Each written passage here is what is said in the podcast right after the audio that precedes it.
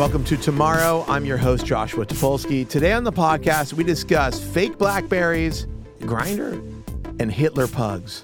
I don't want to waste one minute. Let's just get right into it.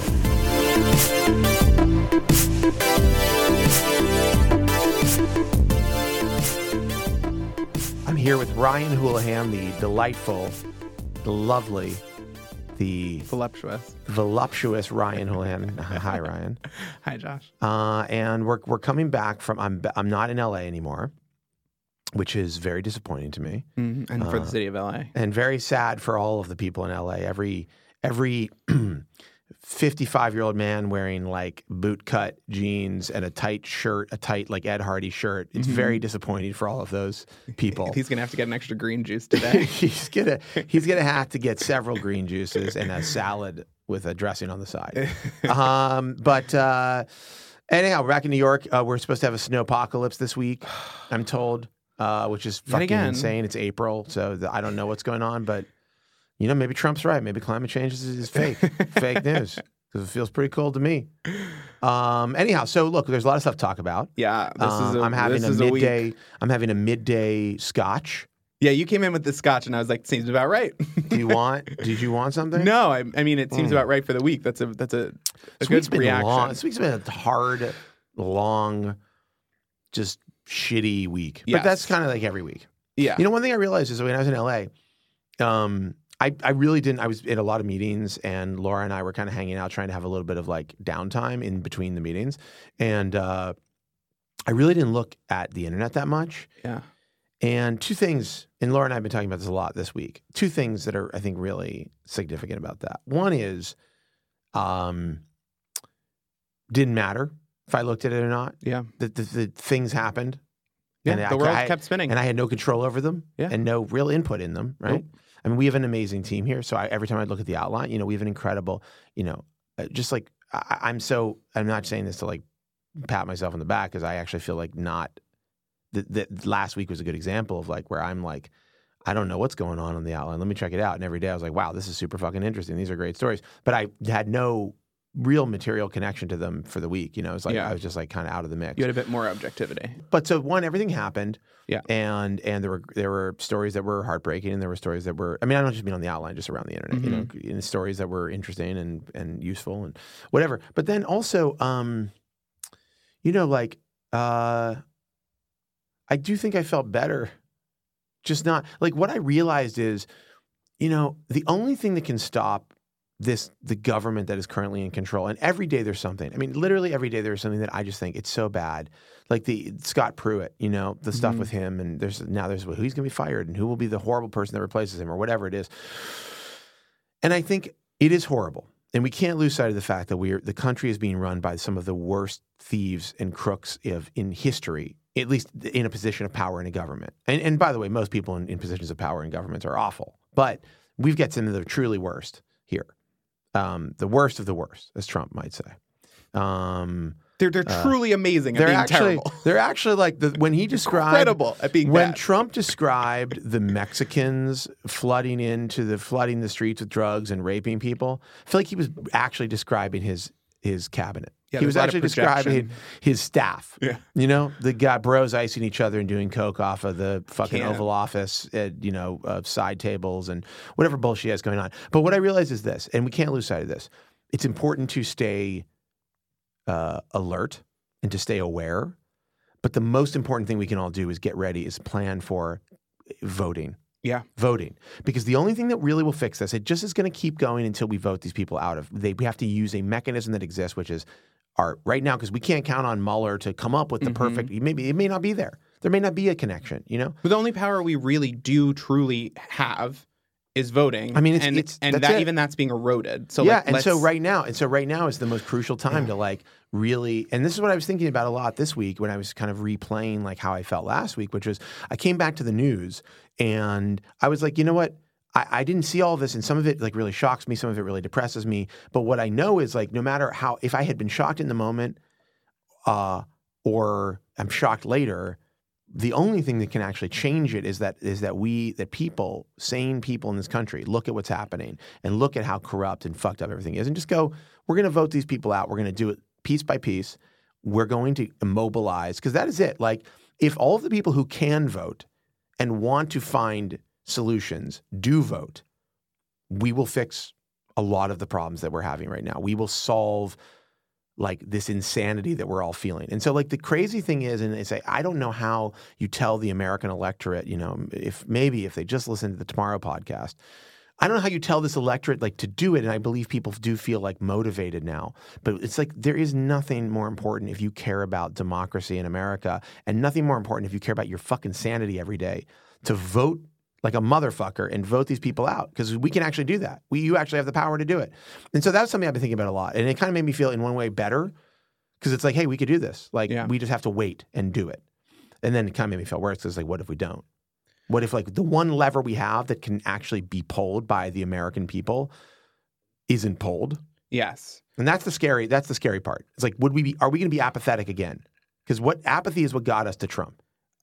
I think we need to all of us this the kind of like daily mishigas and like being mad and tweeting our like 90 thread opinions to our 500 followers. Yeah. That all that energy we need to find a way to as a group redirect it into things that we know we can control, Yeah, like the- local elections and I mean, stuff. screaming on Twitter doesn't. And then I listen. I'm I'm I'm all about you know bitching on Twitter, but that doesn't.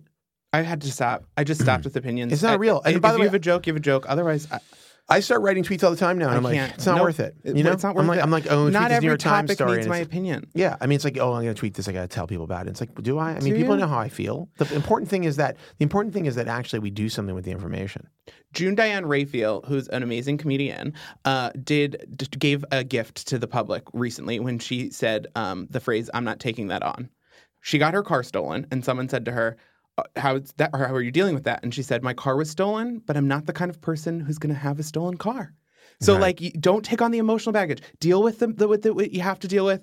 Take the actions you have to take, but you can't take it to bed. I'm not taking that on. Yeah. And I have said throughout this year, sometimes there's stuff I can take on, and sometimes there isn't. Our first story that we're about to talk about was something that I was like, I'm not, I can't take this on. Right. Um, and Yeah. that was the YouTube shooter, Yeah, um, which yeah. we're going to talk about in a second. But I saw that happening on Twitter, Mm. and I was going to um, a social event with a friend that I hadn't seen in a long time, and it was like, I am mad about this, and I will read about it later. But I Twitter makes me feel like I have to process it and have an opinion right now, and I don't. I mean, I mean, what, the- what could I do? Look, the, the the exactly. I mean, and, and the truth is, like, understanding the futility of screaming on social media is actually a really important uh, piece of the he- of the beginning of the healing.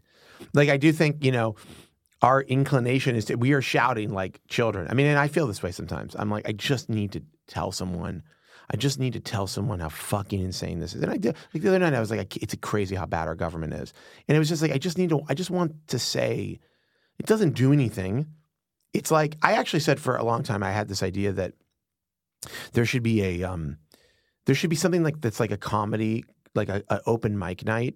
Maybe we've talked about this Yeah. before, but instead of open mic, it's um like complaining. Yeah, It's like a night where you go up to a room full of people. And maybe, by the way, this is ultimately what comedy is when you think about it. yeah. You go to a room full of people and you're like, I'm so fucking. I I took this Virgin flight and it's so fucking annoying.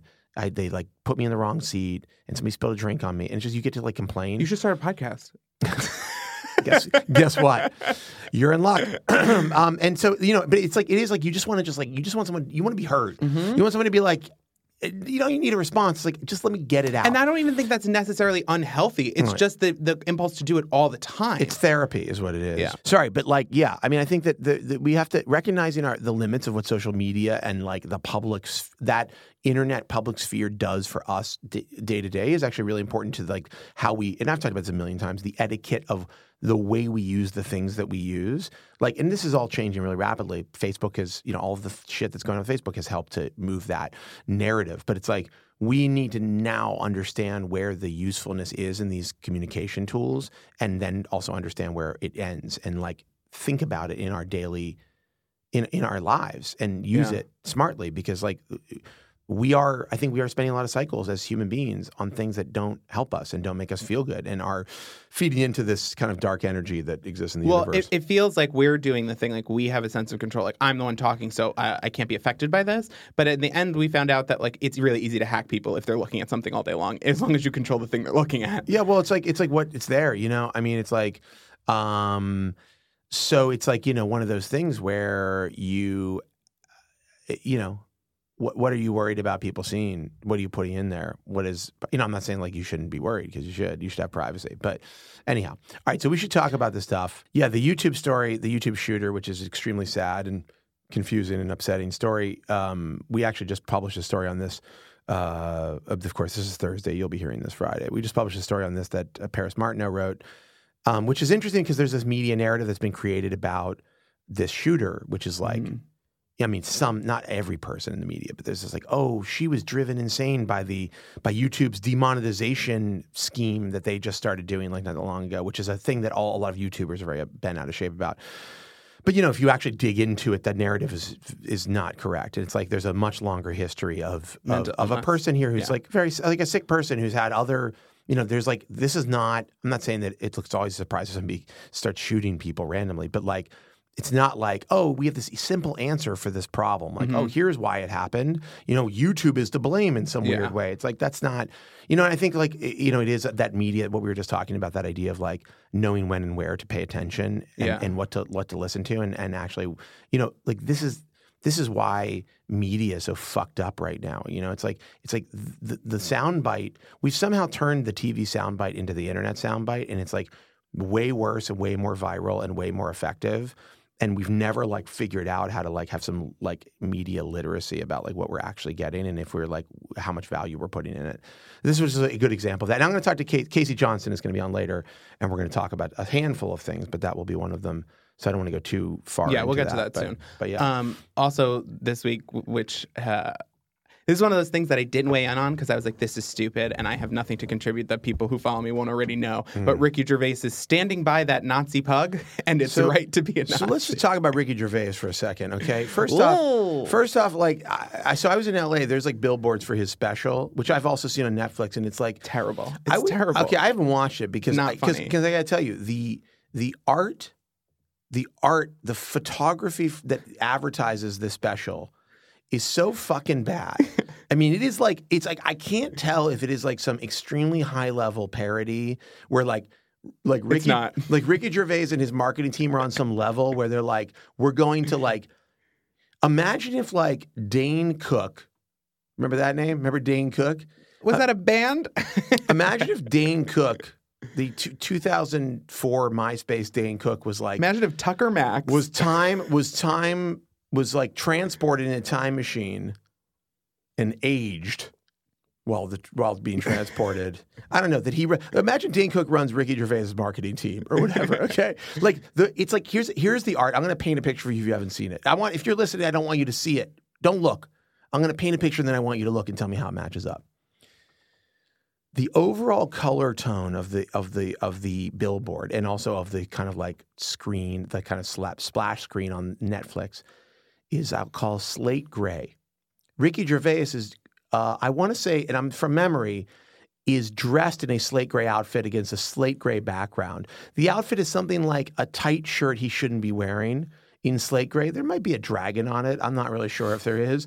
He's wearing a, it's tucked into a pair of slate gray or maybe charcoal gray jeans with a belt buckle, large belt buckle in the middle of his, you know, jean section. Uh, and he's wearing a trucker cap. Okay. Uh, and he's shouting. He's grimacing or shouting. And he's, you know, Ricky Gervais is not, he's old. He's British. He's not like a sexy guy. He's not a good looking man. No. He's just a fucking British guy. yeah. And it's like, it's like, it says, what it says is, it's like, it's like, I've got something to say. And it's loud and annoying and dated. It's the guy with the worst take that is ensuring that you hear him say He's it. like, I've got the worst take. yeah. And I At want the you to know- cocktail party, Yeah, and I'm gonna make sure Yeah. everyone he's knows like, I he's said like, it. I've got the worst take and I'm the worst guy because I have a fucking trucker cap on and I'm shouting, but also it's going to be pretty boring. Like it's going to be my take is the worst, It's gonna go on for 12 minutes but exactly. it's fucking like lame. It's you're like, oh, okay. It's like a take about. It's like he's doing a monologue about Sinead O'Connor. Yeah. Okay. That's it's like that would have been good in 1993 when she ripped up the Pope's picture. Like that to me is what his special is about. I don't know what it's about. he looks like a guy who's telling you about millennials. Anyhow, yeah, exactly. It's like these millennials, right? Whatever. They're entitled. You know what I mean? Oh, by the way, I did watch the trailer for it, and he's still doing this thing where he's like, he's like, "Oh, you're clapping for me? Oh, you shouldn't. oh, but I am the best." It's like no one uh, cares about that shit anymore. No, he's so bad. And you Okay, know what? anyhow. Hot take: the original Office was fine. Wasn't know that what? good? You know what? It doesn't justify two The Ameri- decades of bullshit. Here's a hot take. You don't. Have, I got a fucking nuclear take. Here's a nuclear fucking atomic bomb take. American Office, much better show. Much better show. Much better. Much better. Maybe that's show. not a nuclear take. I don't know. Winton, is that a nuclear take? You're a you're a uh, you're a you study the arts. Yeah, I do that. So is that a nuclear take or what? I think they're different shows. Okay, you Without know what? Don't give me Simon that Pegg, it wouldn't have worked. Don't give me that wishy washy, different shows. Which one is better? Boy, the, the, the scotch is really taking effect. It's really night and day. The American one. There you Yeah, go. Boom. there it is. Anyhow, is only Casey- one of those had Kelly Is Kapoor. Casey still in the room? oh, she is? Casey, do you have an opinion on American versus British Office? American versus British. Yeah. American is better. Yeah. that's- Yeah, I it's guess, better. I guess it's just a- different. Yeah. Okay, that's true, but, but different and better. This is not the nuclear take. I guess I thought I had. I guess this is the regular take. The nuclear take would be the British one's better. Well, let me let, let, let me let me let me let's talk about this pug video and the Nazis. Wait, can I say something really quickly? Ricky Gervais's best thing ever is extras. Oh, That's his sure. best thing. Oh, yeah, definitely. The Patrick Stewart episode. yeah, is a fucking brilliant. fantastic. Everybody should watch that show. Extras is, and I think people kind of, I feel like it was kind of glossed over. Yeah, it was. Like I feel like it was like post office, like people just didn't really. But it was airing like when Weeds was airing, and we wasn't really the tone. That It's the perfect show for Ricky Gervais because he plays a character who's this like intolerable, like like an insufferable dickhead in the Mm-hmm. way that his character was in The Office, but but he's much more like Ricky Gervais, I imagine. And yeah, because he's slowly actually- rewarded for it, and Yeah. you see how awful that is. Yeah, exactly. All right. Anyhow, so he. So what? Tell me about this. He's got a Hitler pug. So there was a video uh, of a Scottish vlogger made Mark Meechan. I love that we live in a world where Hitler pug is a thing. Just, I'm not saying I like Hitler because I don't. I'm, I'm not a fan. We're in the ready. We're in the worst Ready Player One universe. I want to state this. I want to state this now because I feel like it's not out there. I, I'm not pro Hitler. And I Oh, want people okay. to know. I want people no, to know you- that I'm anti-Hitler. Got to really make that clear nowadays. But a Hitler pug is like, you know, whew, right? Well, so 2018, this am I guy right, made a made his pug. He trained the pug to respond to like Sig Heil and gas the Jews and do like tricks to those words because you can make pugs really do anything. Um, and he made videos of it and put it online. And he was like, "I'm hilarious. Call me Count Dankula." And the government was like, it's pretty, it's pretty good name. Count Dankula's pretty good. no, "Nobody's nobody's saying the name isn't good." I get, no matter what, I don't know if this guy's a neo-Nazi or what, but Count Dankula is a very good name. I'm just Do you think the Scottish government was jealous of his his dank name? I'm just, gonna- I'm just gonna give. I want to give credit where it's due. okay. Okay. You know, if Ben Shapiro has a good opinion, just kidding, he doesn't. Everything that comes out of his mouth is literal human waste. Um, but no, credit where it's due. Count Dankula, a good screen name. Well, the government came down on Count Dankula, not over the screen name, but for the Nazi pu- pu- puggery of it all. Uh, yeah. And they said, you can't do that. That's illegal. That's like, we don't have Nazi talk. Cut it out. Yeah. And Ricky Gervais is like, um, it was a joke, actually, and my bad jokes Yeah. are also like punishable by law. That's a very bad British accent. Well, so to- is Ricky Gervais's. I got to tell you, um, that was a surprisingly bad British accent I from you. haven't, I haven't practiced. It's fine. I mean, I could do it if I was doing Lisa Vanderpump. Listen, she's not British, is she? Yeah, she's. Oh, really? I didn't know that. Yeah. I thought that was just a, like a really hardcore California accent. No, I've actually never seen the show, so I don't know. I saw one episode of it. People were like, "You've got to watch it." Um, hold on. First off, who? I mean, who cares what Ricky Gervais says? That's the most important thing. Well, what's crazy is people are mad at him for making transphobic jokes, and he's like, actually, freedom of speech. No, the freedom of speech is that we can say that that joke is transphobic. That's what freedom of speech is there for, not for you to be like Caitlyn Jenner's this, that, and the other. I, I. So here's what I think. Okay, in comedy, I mean, first off, here's what we all have to accept. Okay, one, comedians are are uh, they all have to and want to and badly are desirous of this of being like I say, I say the things that no one else will say. I'm a bad boy. They're like, I'll fucking We're say. all thinking it. I just put it, yeah, you're thinking it, but I'm saying it. You know, they're all like Lenny Bruce. It's like, you're not fucking Lenny Bruce.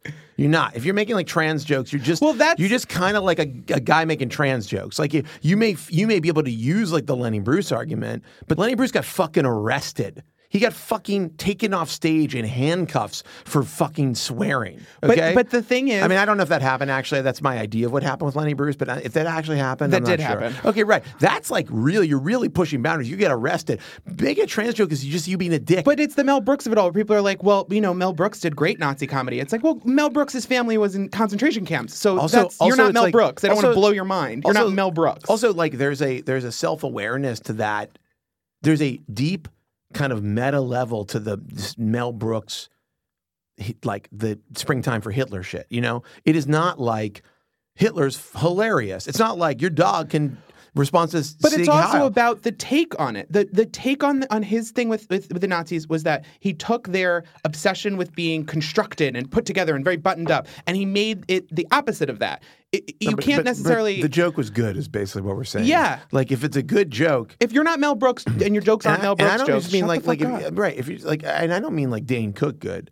I mean like oh you got some some br- some chads to laugh like uh, that's not a successful joke. Yeah. A successful joke is one where like really smart people who have read a book are like that's smart and interesting. And you could do a trans there's probably a trans joke out there that is somehow effective on multiple levels where it's like on its face it's a trans joke but in another way it's actually making fun of people who make trans jokes or whatever there's some if you're a trans person and you're punching up, it's really great for you to write that joke. If I'm you're not saying, Ricky I'm not, way, fucking I'm not saying that, I'm not saying Ricky Gervais can't do a trans joke. I think the question is, but first off, you can make a joke about whatever you want. Like I Mm-hmm. don't fucking care. Uh, the truth is, like you're gonna have to decide what is like a funny joke to you, and other people will have to tell you if it's a funny joke or not. And like there is obviously a line between you are pointing out the absurdity of something, or you are co- making commentary, and you are and the line of uh, where you go over to you are you know being offensive with no real point you are like using some kind of low hanging fruit to take a shot at something because you know it'll get an easy laugh Yeah. like there's a there's the there's the smart stuff and there's not smart stuff now i i uh, personally like look you know I'm trying to imagine the trans joke that's funny because I watch Dave Chappelle and he does some trans shit and it's like terrible. it's not funny. It's like actually like just it's like his points are an old guy talking about shit an old guy doesn't understand it. It sounds like that. But I don't understand that if you don't have anything to really, really say and you're not doing something positive, there's so many things you could joke about. Why do you have to go after the one that, if the joke fails, it does actual damage to people? well, I mean the the the the Like, like, like, we have to draw a line where we call things jokes or not jokes, and I guess the Scottish government is doing that because you could say anything was a joke. You could be like Milo Yiannopoulos and say my entire thing was a bit. It's a, it's a performance piece. You can't come after me. yeah. And that you could say that. we have to draw a line where it's like, well, you damaged people, so it, if it wasn't very funny. Well, I think there is. I think there is a. There's some common sense that comes into this, and I think you can tell the difference between Dave Chappelle and Milo Yiannopoulos. One is a very talented and successful comedian. The other is Dave Chappelle. I think jokes about like if you're like I have a whole handicap bit that I do, you know, about people in wheelchairs or whatever. Yeah. Or ape. It's a, I don't know. I'm, maybe handicap is not the right word. I'm. You tell me. I don't. I feel like I don't know. But here I am. Now I'm Ricky Gervais. Thanks a lot, Ryan. um, maybe you have a bit that's just super fucking hilarious about. it, But I feel like is that the best you can do? Yeah. Is like take a shot at like some subset of humanity that you've decided is like worthy of like your jokes. Like I just feel like that's a pretty like to talk about your personal experience and to make it funny and to make it like what Mel Brooks was doing to your point. Yeah. To talk about his family's experience and to look at the Nazis in a way that's like relatively intellectual and like turn that on its like on its ear, right? That's like smart. I'm not saying it's perfect, but there's some intelligence there. It's like there's commentary. I you know with comedy it's like one of those things where it's like you can get a laugh and it's a bad joke. You Sure. know? You can get a laugh and it's fucking offensive and it actually is really Yeah, offensive. Roseanne pulled in an 18 chair or whatever. I mean, don't make me don't make me go back to Roseanne, but I watched her fucking garbage show after you told me about it and after we talked Yeah. about it.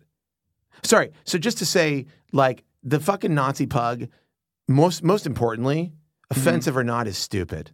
It's just not funny. It's That's not to worth me it. Go to jail. The important thing is like I don't think he needs to go to jail. you should go to jail for not being funny. But also, like, I don't think Ricky Gervais needs to leap to his defense. It's like, you know, you can do is just say nothing because it doesn't fucking matter. Like, you're worried about freedom of speech. I'm much more worried about hate crimes. yeah. I'm much, I don't feel like we've got, I don't know about Scotland because I don't live there, but like in America, I feel like we've got amazing freedom of speech. I don't feel like we've got any problem with that.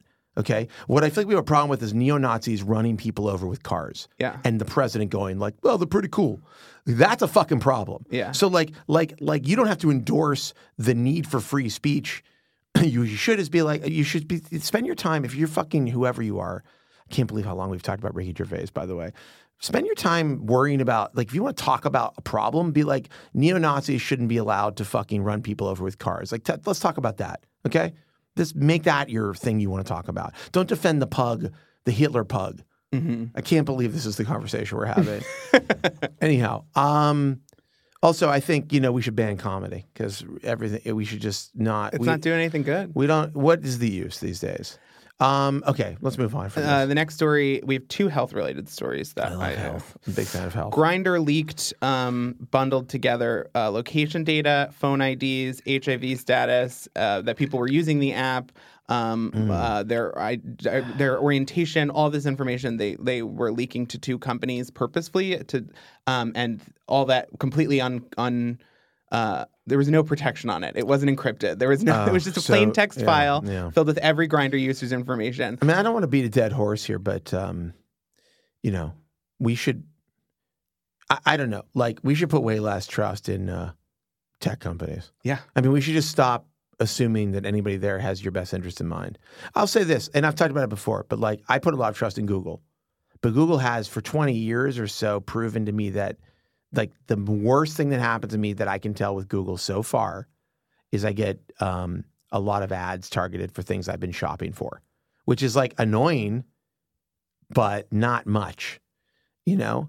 And I'm not saying Google's perfect, but like Grindr, who who's who owns Grindr? Well, the reason who why owns Grindr? Is it IAC? No, I think I I don't even think a, a, a conglomerate owns it. Yeah, it's like Mark Zuckerberg. Who the fuck is Mark Zuckerberg? But what's what's tough with this is that there's like there's not a lot of places for queer people to turn. So in desperation, if you live in the middle of nowhere, you kind of get exploited. Like your No, desperation gets exploited. I get it, but like, but part of not giving that trust isn't just going like, don't use Grindr.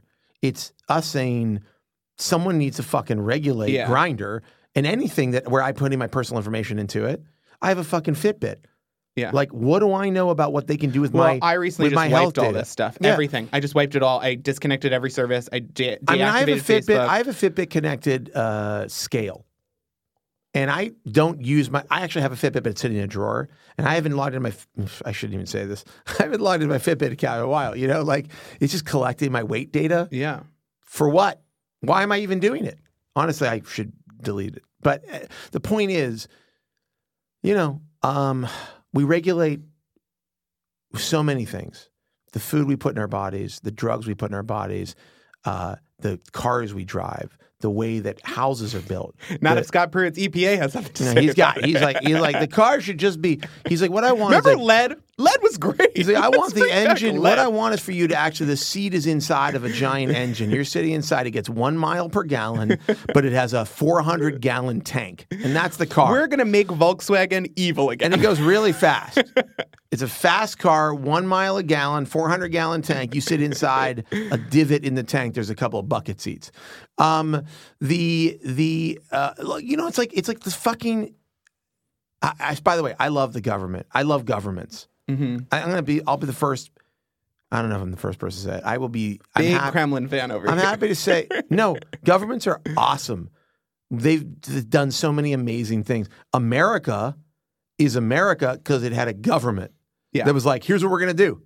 And if you like it, if you love America, if you're like these colors don't run or whatever fucking bullshit you say, it's because of the government. Yeah. It's not. Yes, the people are have been part of the process, Yeah. but they were like, "Dear George Washington, please help us have a fucking Like I love country." the military, but the rest of the government, I don't really Yeah, understand why yeah, that's there. no, the military's crushing, but we've got to get rid of the government. Yeah, fire- like, well, fire- is no, there is no military without the government. There is no control of things love like that. Love firefighters. Right. No. And but so what I want to just it's like regulations are fucking awesome. They regulations are for because not everybody ha- can figure out if they should take a drug or not on their own. They're not going to they don't have a fucking lab at home. They're like, "Let me check this out." Regulations rule because it allows you to go, "Hey, to the entire populace here in this country, we're letting you know this is good and this isn't, and here's what we think you should do with it." Yeah. And we're making these companies adhere to standards because we want to make sure that like that they're actually uh, doing their part to not, you know, uh, damage or kill people. Like on like so look, you may hate the FDA for some reasons, but the FDA definitely has a real role to play in our daily lives.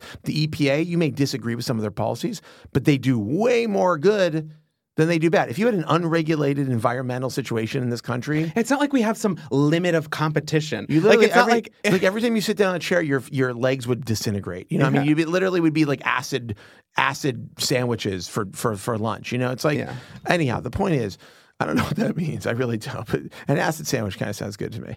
It's like a pop And rocks. gonna- it's like the bread is made of pop rocks. I was gonna think the drug. So like Oh, an yeah, acid yeah. sandwich is like Well, you know middle- one Molly, a bit of acid, a little more Molly. In the middle is Pop the meat. right the in. meat is a sheet of uh, of uh, orange sunshine or whatever you call it, whatever the acid is. Yeah. Is that an acid? I think so. Okay, cool. Uh, Is that so- an acid? There's our title. Hello. um, wait, what was this topic again? We were talking about Grindr. Oh, yeah. so anyhow, so my point is, let's have some fucking regulation of these Yeah. tech companies, please. Like, I want to know what they're doing. I want them to be. I want them to have to answer to someone. Yeah. I want Grindr to say to somebody who's in charge. Like I Here's- just fucked up the insurance Yeah. plans for Yeah, here's what we millions of do. people. Here's what we do, and and and here's how we're going to be held accountable. And like, we don't get to fucking just be like, oh, whoops, one of our engineers like put the wrong. Uh, This is going to be an unpopular thing to say Oh, uh, for anyone that follows me on Twitter and hears this. But uh, they also own a magazine where a lot of queer writers write called Into, which is actually a really great magazine. But what bothers me a little bit is that if you have any interest in freelancing or working with Grindr in the future, you're not going to cover the story in the way that it needs to be covered. Yeah. So, from a media perspective, it was in Grindr's best interest to do this because now they have a bunch of people who aren't going to talk as candidly as, the, uh, in my opinion, as they would have about the issue. Um, and that's an important part of like having this discussion or holding companies accountable. yeah. And it's just not it's not going to exist the way that it would.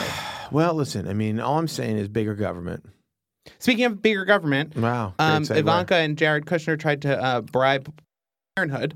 Uh, Tell they- me. I'm sorry. Tell, give me the, the the give me the outline of the story. So Cecile Richards t- recently said that when she met with Ivanka and Jared in January of 17, um, they offered her like to continue their funding. She would keep her funding. They could they would come out and support Planned Parenthood. Uh, it would the issue would be over. All of this would be resolved if that they just stopped doing abortion services, um, and basically trying to like bribe her and the organization financially to stop doing their like core issue. All of this is like okay, yeah, sure. But what really I zoned in on was the fact that Jared and Ivanka aren't the like liberal coastal. She likes women. She's like for equal pay. People like they're extremists, and this is a perfect example of being or- a fucking extremist. Or like so many people in the in the sphere of Donald Trump, they're so desperate to continue their whatever their whatever their role is that ultimately is like definitely about getting money somehow.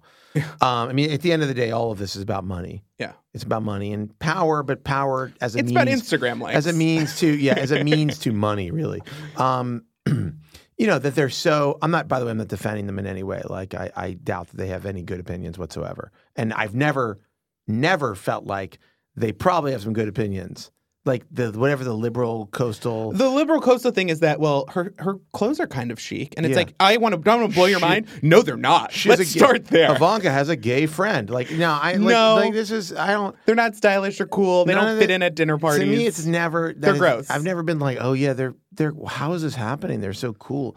They're they're not fucking cool. Like No. I don't know what else to say. because she but- picked the right shade of toner. We're all supposed to let her go.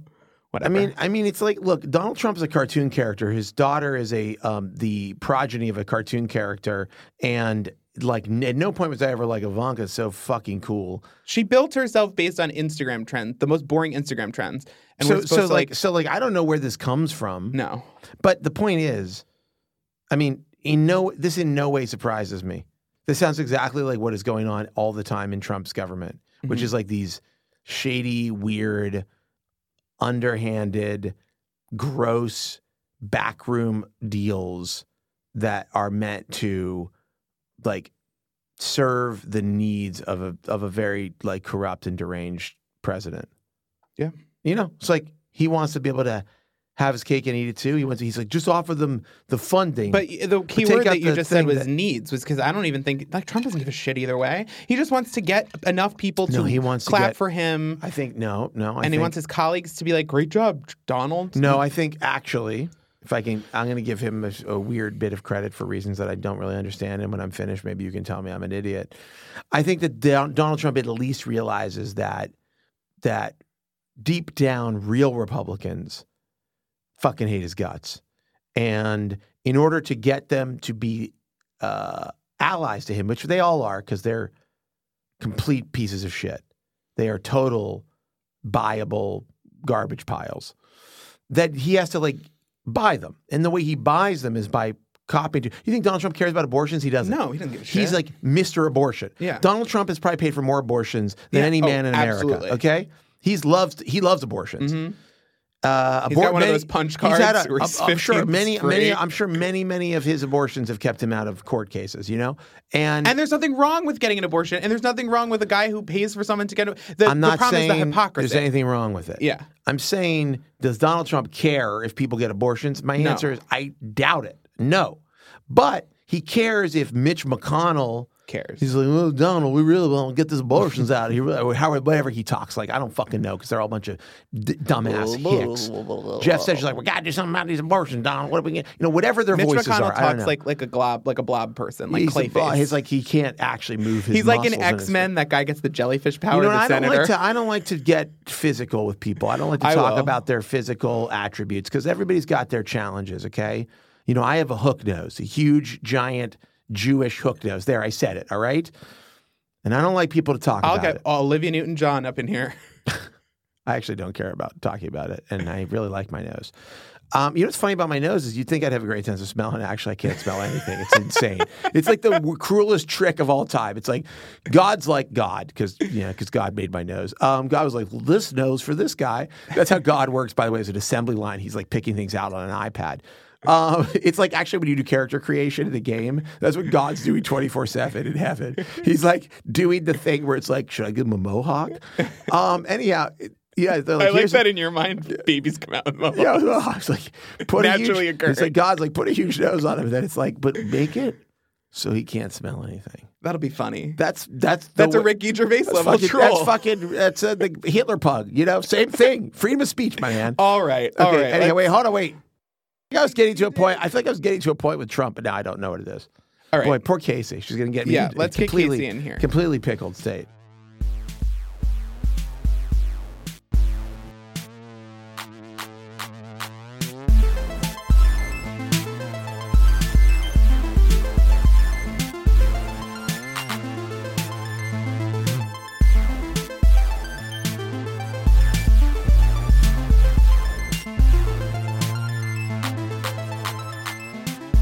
What happens if you play Monopoly with real money? You've got to pay the piper. Okay, let's At the end of the day, the there are no Let's free lunches in this completely reinvented game of Monopoly. What does space sound like? What happens when you overwork yourself? Do you believe that work related stress has increased? It reflects the fact of how little value we place on the well being of human beings. The Outline World Dispatch. Every Monday through Thursday, we bring you a new story on the theme of power, culture, or the, future. Handpicked from theoutline.com. Find us in Apple Podcast, Google Play, Spotify, your Amazon Alexa Flash Briefing, or wherever you download your podcasts. Also, you can say, "Okay, Google, play me the news," and we're right there. Oh my God, yeah! Make your mornings a little weirder. Okay, Casey Johnston is here. She is uh, the editor of the future section of theoutline.com, a website which is uh, which I've heard about. I've never really read, but I understand it's the best thing on the internet. Casey, you walked, uh, I would say, twenty feet, twenty five feet A to little be farther. 30, be, be 35. generous to our office. It's a good size office. You walked, 20 about, feet. you walked about a 550 feet from one end of the office to the other. to- yeah, to, it's be a huge here. office. Actually, I don't know. I don't like- know how. It was like two football fields. I don't know how long the office is. I should look at our, our architectural uh, drawings. I mean, it's like out. one hour of walking from one end to the other, so it's like pretty big. Yeah, it's pretty big. So anyhow, you're but but you're here, Yes. And we're going to talk about the future, but also some other things. I think. Sure, Yeah. sure. So anyhow, thank you for joining me. Uh, wait, how many times have you been on the Tomorrow podcast? I've never been. I don't no, that's think. not true. I think we did an episode, didn't we? Mm, Didn't we do an episode? No. Casey and I never do an episode. No. I find that impossible to believe. You never asked me to do an episode. Do a Google. Do a Google on that, Ryan. You had to Are you literally sure? hire. I'm pretty sure. I really feel like we did an episode. Never. no. Wow. I guess it was one of those things where it's like, do you ever think you send an email and then you don't? This this is not like that. I don't think. But yeah, yeah, it's I like know. I know like that I was feeling. like, it's like, oh yeah, Casey was on, but that No. never happened. no. Yeah, maybe you just like you dream you dreamed about it. I have had several you like lengthy dreams where yeah. you're on the it's podcast. like almost like it was real. it felt so real. Well, anyhow, okay, fine. That's insane. So let me first apologize for never having you on the It's Tomorrow okay. podcast. It's okay. And then now second- now we're on your time and you're paying me for it, so that's True. like It's all- ideal. it's all really working out. Yeah. So tell me what's going on. Tell me what's happening. You guys just did a story on this YouTube shooter, which is like obviously a huge story this week. Um, Paris just wrote this story about the narrative that's been crafted around this this shooter. Can you give me like paint a little picture of that and like paint a picture of the narrative and what you guys kind of or what Paris sort of figured out as she was writing the yeah, story? totally. I mean, I think there's like a lot of discussion to be had about the the um, sort of reaction to the event of the shooting. Um, the first narrative that came out of the news was that it was a woman um, attacking her, try, attempting to attack her boyfriend, which turned out to not be true at all. There- There's there's like zero. That is not. Uh, that's zero- just like, yeah, I think zero truth to like an invented. what That just it- invented. yes. Who invented it? I'm who can say? It just came out of nowhere. yeah. It's insane. Um, I mean, it's like there aren't many female shooters, so like Yeah. I assume it was like sort of a sexist presumption that a woman would not pick up a gun except to. Well, this is exactly the thing. It's like this these ideas of like a It's the Lorena Bobbitt of it all. yeah. Right. You're like It's oh, like, like- she must be motivated by Right, some it's like man having attempting wronged to her. ascribe a logic to an Yeah. illogical thing to do. well, and, but- and the logic for a woman is like, oh, a man Mhm. is the target. right. You know. So what has sort of the the sort of secondary wave of theorizing about why she did what she did is and it stems from things her family has said her father has commented to various news outlets saying um, this woman was very angry at YouTube. She she tried to like make money from YouTube. She made videos, and she was very upset about. There was an an event a, a year ish ago, maybe less, where YouTube started quote unquote demonetizing a lot of YouTube videos, meaning like they were taking in way less ad revenue than they had been previously.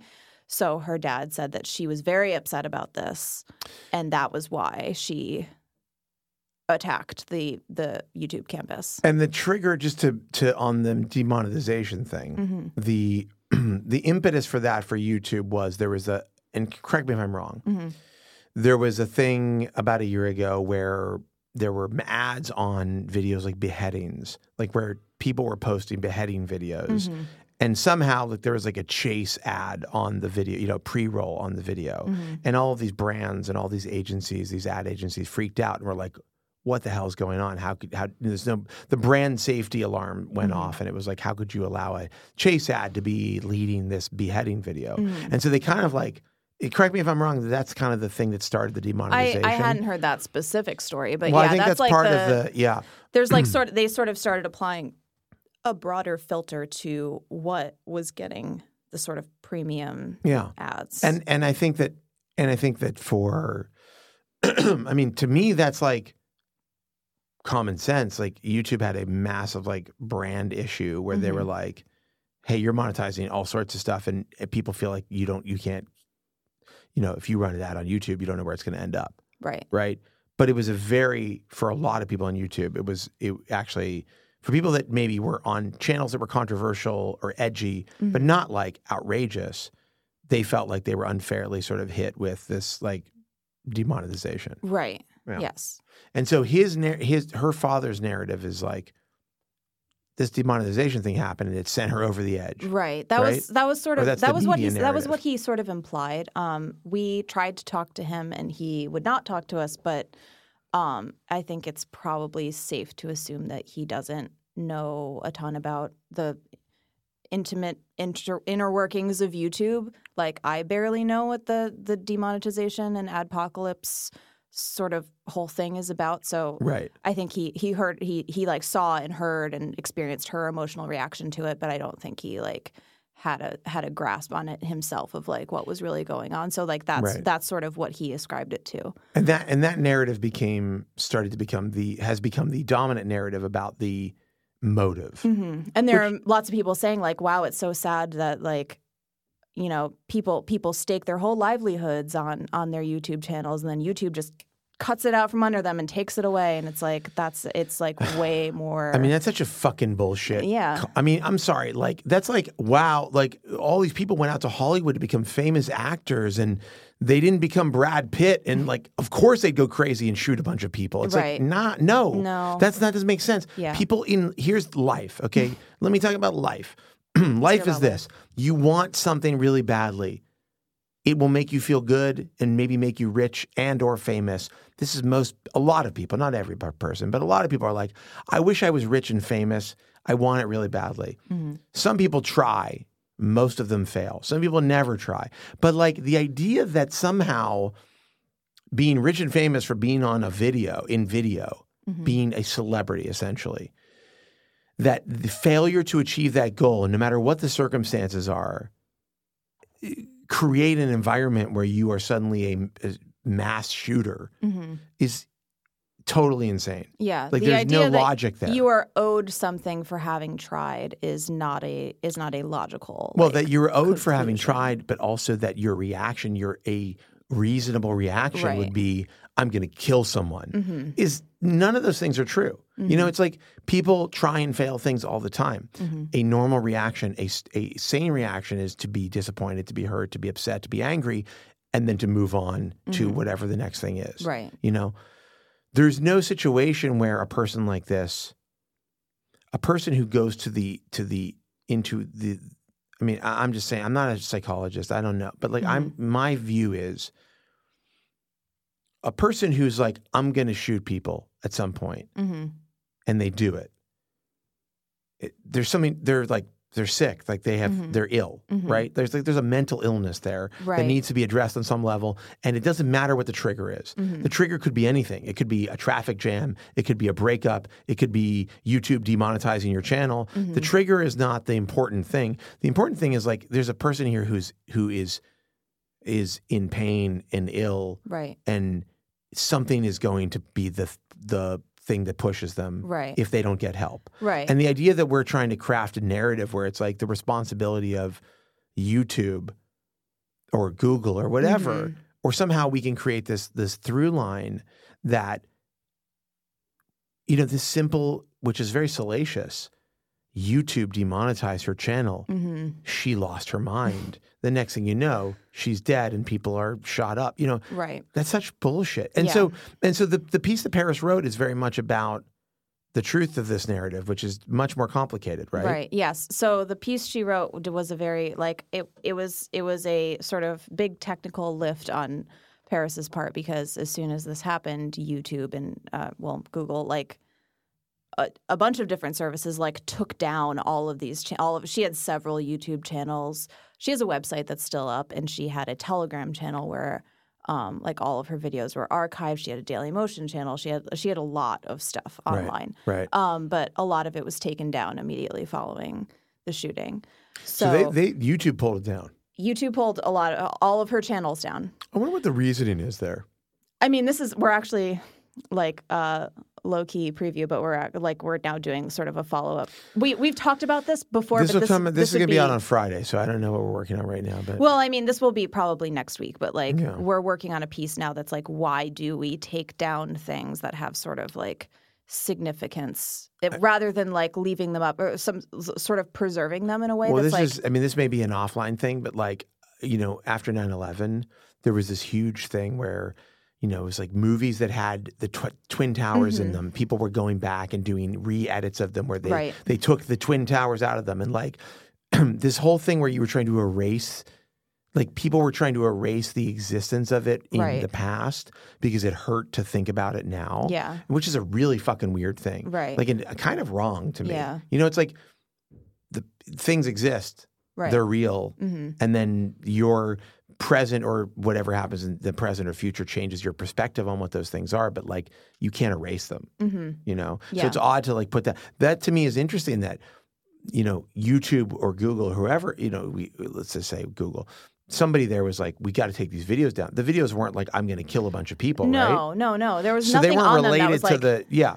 There was nothing that was like indicative of of the shooting or like even her own violent behavior. As far as we can tell, there was none none of that. But I get like, locking the pages. I get saying like no more comments. I get saying like we're gonna these are what they are and we're gonna freeze like interaction with them because we don't want people to begin to deface these or whatever. Right, yeah. But the idea that you would like try to revise what existed in the Mhm. moment of a dramatic, violent crime Mhm.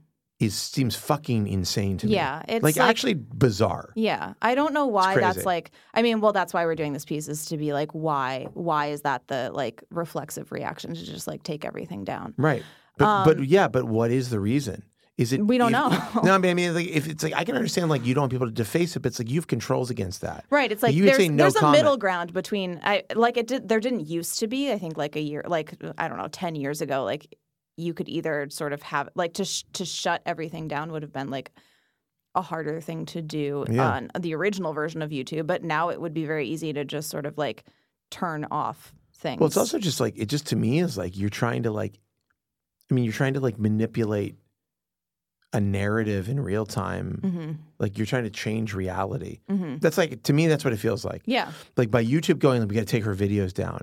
Is like, oh, this horrible thing happened, and her videos existing now will be either a reminder of it, or will people will try to derive context from it, Mhm. or whatever. And we don't want that. Right. We want to move it away so that people can concentrate on something else. And it's like the idea. It's like it's like going like, it's like it's like you know, um, the Unabomber Mhm. had these manifestos. Right. It'd be he- like if they that he like read it. It's like burning burned them. them. It's like going like, okay, he or like if we never if no one ever published Mein Kampf because like yes, or or or Osama bin Laden. If you like the tapes of him talking about you know uh, America and Mm-hmm. talking about terrorism, if we were like, no, like he did this horrible thing, and now we have to get rid of the tapes Right. of him like being a person, Right. Because it's no longer relevant or present. Mhm. That seems fucking crazy to me. Yeah. Yeah. Anyhow, well, It's I'm very very, interested in that story. So anyway, Very yeah, that's that's something we're gonna sort of unpack. But she Yeah. Paris had to do a lot of sort of trawling through different internet archives to like reconstruct like which is so crazy like her videos were online like monday and now everything Well, is this gone. makes so it- now this she has makes to do it- like a reconstruction of it makes the- it doubly crazy, which is like here we are trying to tell a story about a narrative of what happened here Mhm. and to actually debunk a common narrative that is out there in the world that Mm-hmm. may not be true. And the way to do it is to utilize the historical record of this person's presence online. Mhm. And because it's on YouTube, yeah and because YouTube has decided for some reason that no one actually fucking knows the answer to, Mhm. to move it away, to Yeah. take it away, like, we don't, nuked we it. can't establish the fucking story. yeah It's Yeah. insane. Yeah, it was hard. So she she did a lot of work to sort of piece all this together, and what she found was that um, this person had a extremely ha- had a lot of animosity toward YouTube and Google for for years, going back years before before the adpocalypse, before she Predating- did this. predating that. Yes, Yeah. she she had felt um, victimized by uh, the YouTube like platform and algorithms and felt that she wasn't getting adequately monetized for the content that she was putting out there and she called them satans of the earth and like all of this all of this stuff she had she had a very like contentious relationship with the platform So her, so her, so essentially, I mean, the, and obviously you can read this piece on the outline.com. but in essence, the narrative is actually here's a person who was agitated for literally years Mhm. About YouTube and Google. Yeah, and you could find content from her where she is upset specifically about the quote unquote adpocalypse, where she that like so if you only sort of dug to the very surface level of her, you would be like, oh, so that's what she was mad about. But that's like but it became like a sort of convenient event for her for this like crusade that she had already been on for years. Yeah, that's like saying like you you are like the government is corrupt. The government we need to more checks and balances. We need more regulation or whatever Mm-hmm. for years, and then Trump takes off, and you're like, look at this guy. He's here it is. Like here's Mm-hmm. a perfect example. But it's like, but you already assumed that there was all this corruption, Right. You know what I mean? It's like you, you can't just suddenly say, oh, there was a breaking point. Mm-hmm. I mean.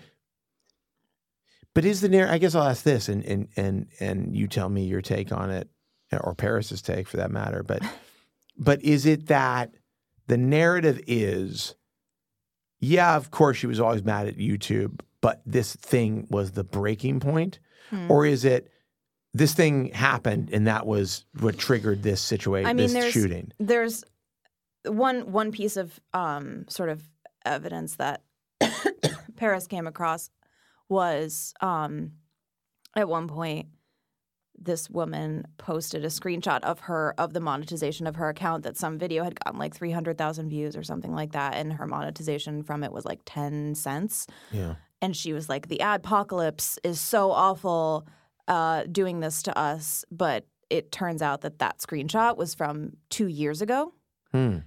So it was really just like it, it wasn't a breaking there was nothing really to break it was like her Yeah. her that that was like already her relationship with youtube that Right. she felt she was not this getting is like a narr- this is like an ongoing thing, right? I mean, I think the interesting. I mean, and this is what is is interesting about the story, and and what it what I find so like kind of troubling is is this I, this quick this quickness to conflate to kind of just have like the easy answer. Mm-hmm. And this is by the I see the press do this all the time. I mean, I see mainstream media, and I'm not you know like we're not obviously mainstream, but Mm-hmm. like I see large outlets do this thing all the time where they're like. This thing and this thing kind of add up, so that's the narrative right and that becomes the fucking narrative Mm-hmm. and and and it's not you know i hate to god i don't want to i do not want to go down the fucking rabbit hole where i'm like donald trump was right about fake news like but what is true about this idea is and mostly it is i will say it's not like CNN and the New York Times, I think they are bad at framing sometimes, and that can mm-hmm. create a narrative that is actually really unhealthy mm-hmm. there is actual like things that are made up. There there are like news stories that are invented. When you say fake, fake means invented, right? It means mm-hmm. like this is not true. That's mostly actually like things like Alex Jones or Breitbart, or these kind of like right wing, you know, alt right, whatever the fuck you want to call them. The, but there is this other thing that happens that I've that I've always thought was so interesting, and I and I've talked about this before in the podcast, I think. But I remember when I was at, um, I think we were, at, I was still at Engadget, and there was a story about Obama's BlackBerry, and it was like Obama is keeping his BlackBerry. And CNN ran the story. It's like Obama's keeping his BlackBerry. And then the story was about them. They detailed some kind of device, some kind of smartphone that was Windows mobile based, which is mm-hmm. like an like like Windows phone. It's like the thing that came after it. It's like mm-hmm. it's so it's such an old thing, but it's like an old phone OS yes that the device they talked about in the article was this Windows mobile based high security thing that the NSA had created for like presidents to use as like a smart device. Mm-hmm. And they're like, Obama's keeping his Blackberry. And it's like, this isn't a Blackberry. A Blackberry is a specific thing. It's like a device that I can buy at a Verizon store. right And he has one. right He has one of those. Like that's the thing that he uses Mm-hmm. before he's president. Your story is about how he is like going to get some kind of new secure device that the NSA has like commissioned or whatever. right Those things are those pieces of data don't match up. Mm-hmm. One is like here's a consumer device he's going to use. The other is this thing. So like, but what I thought was weird is they sold the story. It was on you know it was on CNN. They might have reported it on the news. We wrote a story about it at Engadget. It's like um, you guys are saying one thing and the story is actually something else. Mm-hmm. And for you, it's easy to conflate them because like maybe you don't understand it or it doesn't seem like an important detail. right But the conflation is everything. Mm-hmm. Like the, the, you conflate a consumer device because the, fear is Yeah. a president with a consumer device yeah it's is like hackable. open yeah This is like Trump with his Android phone or whatever. You know, it's like that's a fucking hackable device. Who's worrying about security on it? yeah But over here, you've got some other secure thing that has nothing to do with the BlackBerry, and you're like, "Oh, it's a BlackBerry." It's like, no, it's not, and like the details fucking matter. Yeah. The the, the idea that this that this woman had a long-standing dispute with with YouTube Mm-hmm. that maybe was uh, the the adpocalypse thing was a part of it, Mm-hmm. versus the adpocalypse thing began her descent into madness, which led to the shooting. Mm-hmm. Very like I can see how you can conflate them. I can see how you could ignore the first part of it because the second part of it makes more sense. Right. But to do that is so fucking unfair to an audience. It's so unfair to us to understand what is going on, right? Mhm. That to me is is like gets to the heart of so many of the how fucked up like the media is right now. Mhm. Which is like it's not like you did it maliciously. It's not like you even understood what you were doing, but you did it and it's stupid. Right. It's like it's it's like the inclination to package something neatly is just like so reflexive in everybody right now. I mean, then it's the Times approach to Hillary's the Comey Hillary thing, Mm-hmm. where their story was like, we have to tell it in this way because it just seems like it's part of this narrative. Right. And to we got to be like, oh my God. But actually, if you had investigated that moment, you would have looked and said, well, this is not, this doesn't open up a can of worms. This is Mhm. like, well, I mean, Comey, there's a whole other thing with Comey. But like, but I do think they overstepped. They conflated previous stuff with current stuff and it turned into this like fucking narrative that was actually kept going on this narrative that was damaging. Right. It's so easy to amass information and like tell a really, really good story when you're sort of aligning all of these like nuances that would make it less neat, sort of. So, Yeah. Well, look, I mean, uh, you know, this is like uh, obviously very, it's like a very dark and depressing and upsetting topic. But like, I think the the, the underlying, I mean, what, what I like about Paris's story and that we're that you know, we I think we've we've talked about this stuff before. But there is like, and I'm not trying to be the watchdog for the media. I don't think we were, we're like, we're the media watchdog. We're going to tell you what's going on. But there is this fucking thing. It's like, if we're going to get better at this and be better for an audience and better for people who are trying to figure things out and understand the world, we there's got to be some kind of like f- um, awareness of what this industry does, like what the media industry does. And to me, this story is actually about. It's not about her. It's not about the shooting. And it's not Mhm. about YouTube's practices. It's about the way people tell stories when Yeah. these things happen. mhm. And and if we're going to actually make it better, there's got to be some recognition that um, what feels good and sounds good in the moment for a headline or for a narrative is often is often like inaccurate, incorrect, and like changes. It changes people's ability to grapple with what is ha- actually happening, what is Right. real, right. and that's fucking dangerous. yeah. You know, it's like really damaging. Yeah. So I'm not just patting you at B on the back or whatever. Like, I mean, you guys, this story is like came out of Paris's brain and your brain, and hmm I'm glad we're writing it. But I do think it's like it, it speaks to this larger issue, which is which is like that distrust in media that people have, the feeling that you know we've got all these sources of information that are, you know, um, require a second and third and fourth deep reading to know if they're actually accurate. You know, this is a great example of one of those stories where this this narrative doesn't have to be this way, but we've made it this way, Right. and now we have to fight back against the bullshit, the lie, to Mhm. prove the thing that is true, Mhm. which is not the way information should flow. No. Well, look, I don't have anything more to say about that. I'm just depressed about the state of the internet and the fact that we can't get a, uh, you know, we can't actually shape a story I mean, we can because no, we, we, can. are. Yeah, no, the outline We're can't. doing it. No, but everybody else is blowing it. Yeah. well, I'm losing. I'm actually losing my voice. Hold on, Mm-hmm. this is insane. I I did finish that, which is I mean, almost finished with it, which is insane because it was very. I feel completely drunk off my ass. Um, anyhow, Casey, thank you so much. Thank you. and please come back. I will. Okay, good.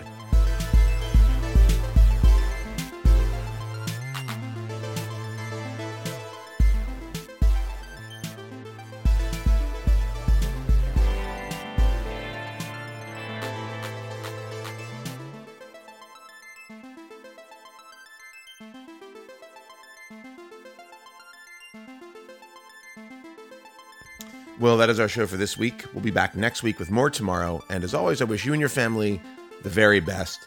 Though I've just been told that your family has been subjected to 24 hours straight of Ricky Gervais comedy, and as a result, they're functionally brain dead.